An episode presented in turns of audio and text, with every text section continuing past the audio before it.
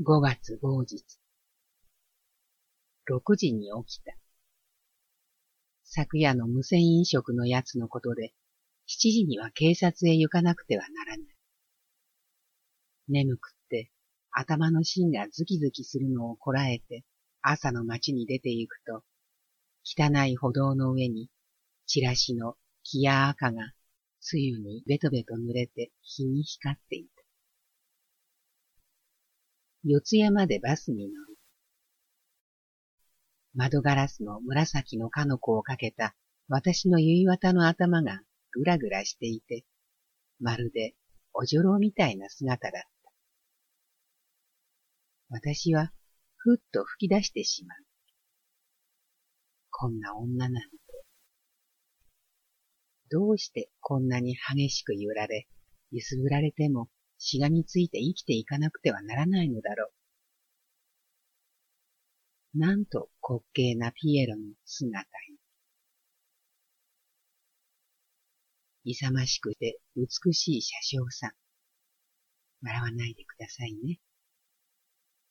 生めかしくシュスの黒襟をかけたりしているのですが、私だってあなたみたいにピチピチした車掌さんになろうとしたことがあったんですよ。あなたと同じように植物園、三越、本願寺、動物園なんて試験を受けたことがあるんです。金眼ではめられてしまったんだけれど、私は勇ましいあなたの姿が羨ましくて仕方がない。神宮外苑の方へ行く道のちょっと高い段々のある灰色の建物が警察だった。八つ手の葉にいっぱい埃がかぶさったまま、梅雨がしっとりとしていて、ホラ穴のような留置場の前へ入っていくと、暗い刑事部屋には茶を飲んでいる男。何か書きつけている男。疲れて寝転んでいる男。私はこんなところへまで昨夜の無線飲食者に会いに来なければならないのかしらと嫌な気持ちだった。ここまで取りに来なければ10円近くの金は私が帳場に立て替えなければならないし、転んでもただでは起きないカフェへのからくりを考えると嫌になる。結局は客と女給の一騎打ちなのだ。ああ、金に引きずり回されるのが、とても胸に応えてくる。店の女たちが、たかるだけたかっておいて、感情になると裏から逃げ出していった昨夜の無線飲食者のことを思うと、わけのわからないおかしさがこみ上げてきて仕方がなかった。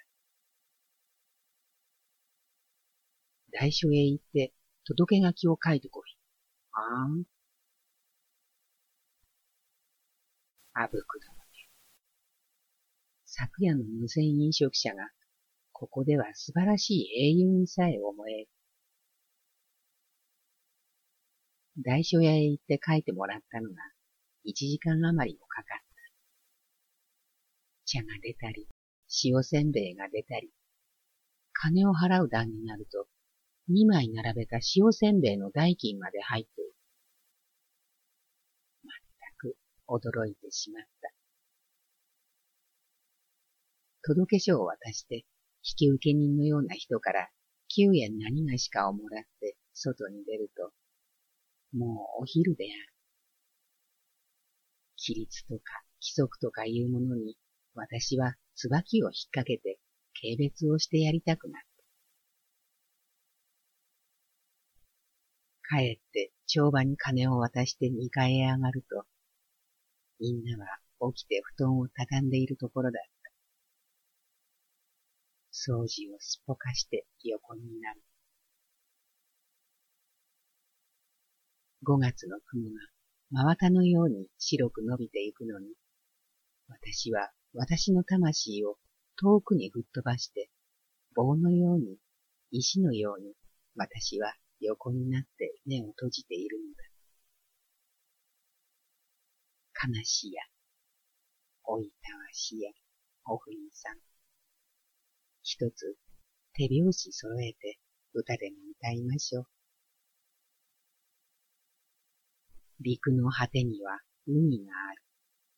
白穂が行くよ。五月某日。トキちゃんが私に自転車の乗り方を教えてくれるというので、掃除が済むと店の自転車を借りて遊郭の前の広い道へ出て行っ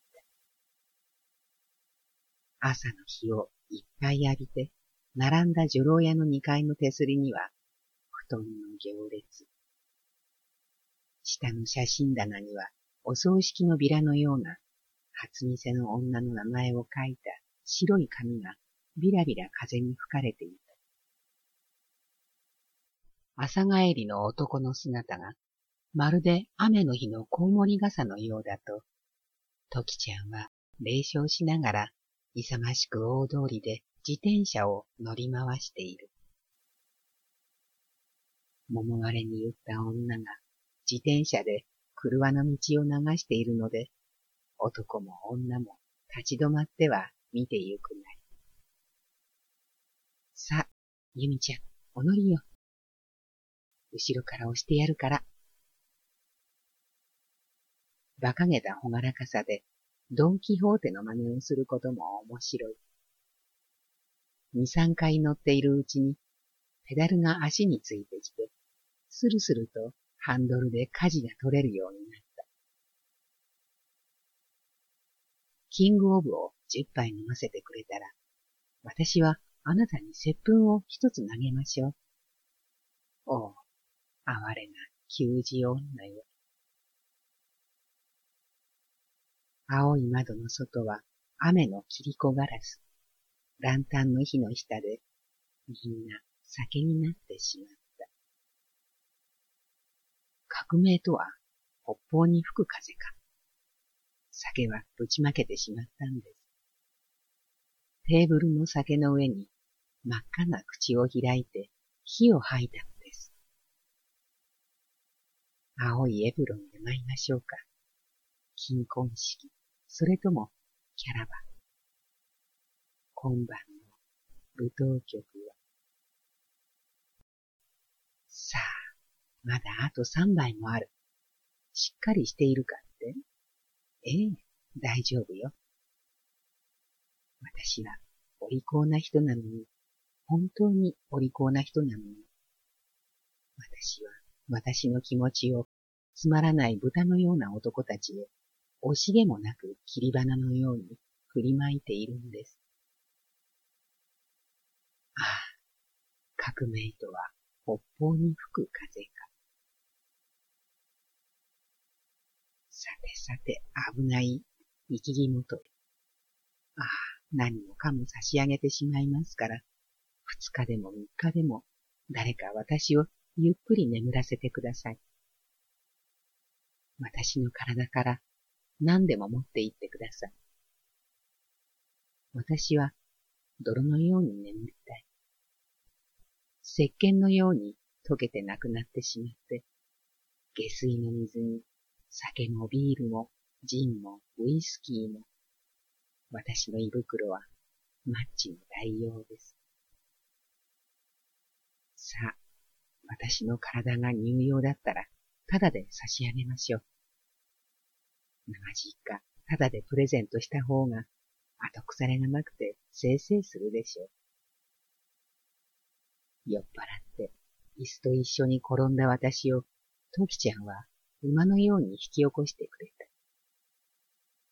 そうして、耳に口をつけて言ったことは、新聞を上からかぶせとくから、少し突っ伏して眠りなさい。酔っ払って、しようがないじゃないの。私の布団は新聞でたくさんなのですよ。私はウジ虫のような女です酔いだって冷めてしまえば元の木阿弥。一日がずるずると手から抜けていくのですもの。早く私の革命でも起こさなくちゃなりません。六月某日。大掃寺で女給たちの健康診断がある日で、雨の中をおよしさんとときちゃんと三人で行った。古風な寺の廊下に、講師とりどりの疲れた女たちが、背景と二重写しみたいに、そぐわないモダンさで群れている。ちょっとした屏風が立ててあるのだけれども、お閻魔様も映画の赤い旗もみんな丸見えだ。上半身を晒して棚ざらしのお役人の前に、私たちは口を開けたり胸を押されたりしている。匂いまで女給になりきってしまった私は、今更自分を振り返って見返してみようにも、みんな遠くに飛んでしまっている。およしさんは肺が悪いので見てもらうのを嫌がっていた。トキちゃんを待ちながら寺の庭を見ていると、ネムの花が桃色に咲いて、旅の田舎の思い出がふっと浮かんできた。夜、ネズミ花火を買ってきて燃やす。チップ、一円二十銭ない。六月某日。昼、浴衣を一旦買いたいと思って街に出てみると、肩の薄くなった男に出会う。争って別れた二人だけれども、偶然にこんなところで会うと、二人とも黙って笑ってしまう。あの人は、うなぎが食べたいと言う。二人でうな丼を食べに入る。何か心楽しい。浴衣の金をみんな持たせてやる。病人は愛しよ。母より小包に行く。私が鼻が悪いと言ってやったので、ガラガラに干してある煎じ薬と旅と絞り木綿の腰巻きを送ってきた。カフェに勤めているなんて言ってやろうものなら、どんなにか案じるお母さん。私は大きいお家の帳場をしていると、嘘の手紙を書いて出した。夜、おきみさんが私のところへ訪ねてきた。これから質屋に行くのだと言って、大きい風呂敷包みを持っていた。こんな遠いところの質屋まで来るの？前からのところなのよ。板橋の近所ってとても貸さないのよ。相変わらず一人で苦労をしているらしいおきみさんに同情するなり。ねえ、よかったらお蕎麦でも食べていかない？おごるわよ。うん、いいのよ。ちょっと人が待ってるから。またね。じゃあ、父へまで一緒に行く。いいでしょ？その後、銀座の方に働いていたというおきみさんには、若い学生の恋人ができていた。私はいよいよ決心したのよ。今晩これからちょっと遠くへ都落ちするつもりで、実はあなたの顔を見に来たの。こんなにも純情なおきみさんが羨ましくて仕方がない。何もかも振り捨てて、私は生まれて初めて恋らしい恋をしたのだわ。とも、おきみさんは言うなり。子供も捨てていくの？それが一番身に応えるんだけれども、もうそんなこと言ってはおられなくなってしまったのよ。子供のことを思うと、空恐ろしくなるけれど、私、とても、とても勝てなくなってしまったの。おきみさんの新しい男の人は、あんまり豊かでもなさそうだったけれど、若者の持つ凛々しい強さがあたりを圧していた。あなたも早く女給なんておよしなさい。ろくな仕事じゃありませんよ。私が笑っていた。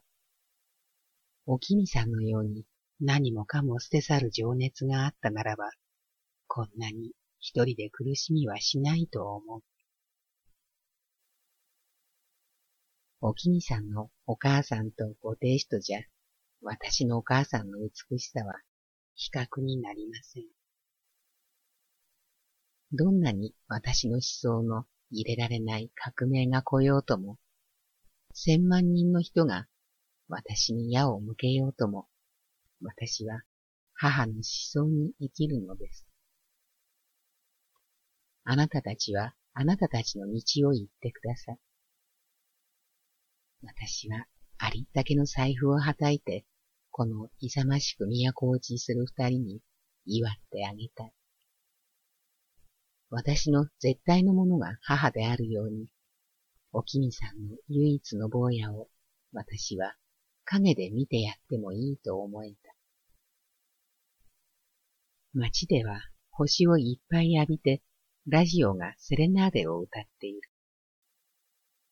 私のたもとにはエプロンが丸まって入っている。夜の曲。都会の夜の曲。メカニズム化したセレナーデよ。あなたに美しい歌をラジオは活字のように街の空でうなっている。騒音化した夜の曲。人間が機械に食われる時代、私はタバコ屋のウィンドウの前で白と赤のマントを広げたマドリガルというタバコが買いたかったのだ。素晴らしい凶楽、素晴らしい溺水。マドリガルの甘いエクスタシー。嘘でも言わなければ、この世の中は馬鹿らしくって歩けないじゃありませんか。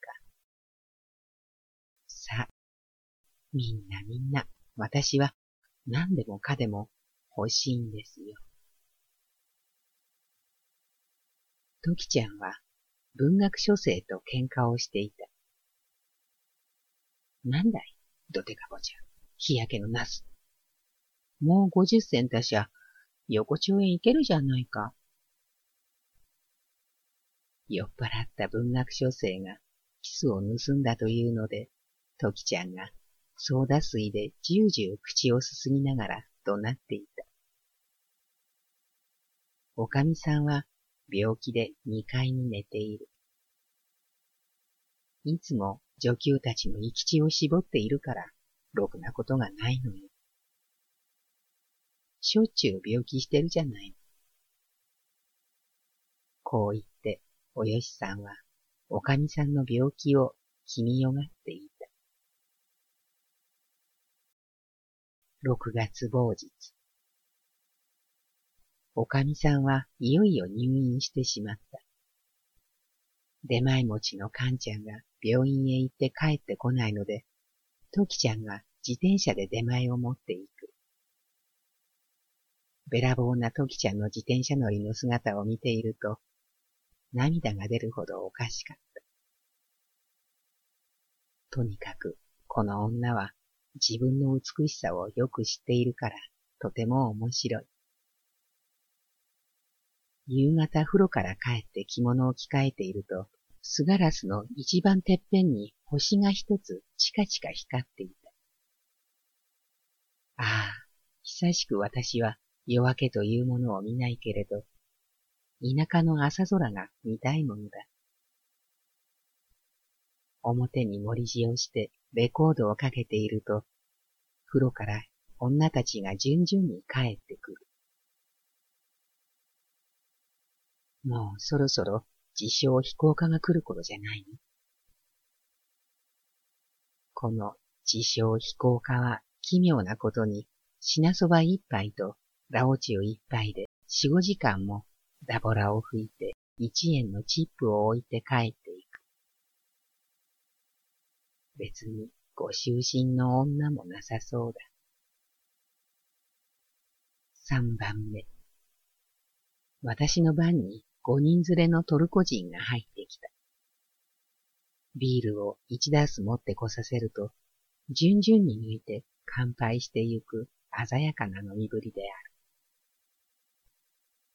白い風呂敷包みの中から、まるでトランクのように大きい風琴を出すと、風琴の紐を肩にかけて鳴らし出す。秋の山の風でも効いているような風琴の音色。皆珍しがって見ていた。僕の呼ぶ声忘れたか。なんだと思ったら、カゴの鳥の歌だった。帽子の下にもう一つトルコ帽をかぶって、なかなか粋な姿だった。二階上がりましょう。若いトルコ人が私を膝に抱くと二階を盛んに指さしている。二階のあるところ、この横丁です。横丁？わからない。私たちをインバイフとでも間違えているらしい。私たち時計屋。若いのが遠い国で写したのか、珍しい木の下で写した小さい写真を一枚ずつくれるなり。二階上がりましょう。私、怪しくない。二階ありません。みんな通いです。二階ありません。また、ビール一ダースの追加。一人がコールドビーフを注文すると、およしさんが気に入っていたのか、何かしきりに皿を指さしている。困ったわ。私英語なんか知らないんですもの。ゆみちゃん、何を言ってんのか聞いてみてよ。あの飛行機屋さんにお聞きなさいよ。知っているかもしれないわ。冗談じゃない。発音が違うからわからないのよ。あら、飛行機屋さんにもわからないの？困っちゃうわね。ソースじゃなさそうね。なんだか、からしのようにも思えるんだけれど、あいにく、からしかと聞くことを知らない私は、yellow powder。顔から火の出る思いで聞いてみた。Oh yes, yes. からしをキューキューこねて持っていくと、みんな手の指を鳴らして喜んでいた。自称飛行家はこそこそ帰っていた。トルコの天使さん、なんて言うの？トキちゃんがエローパウダ氏にもたれて聞いている。天使さんなんてわかるもんですか？そう。私はこの人好きだけど、通じなきゃ仕方がないわ。酒が回ったのか、風琴は遠い教習を鳴らしている。二階上がりましょうの男は、盛んに私にウインクしていた。日本人とよく似た人種だと思う。トルコってどんなところだろう。私は笑いながら聞い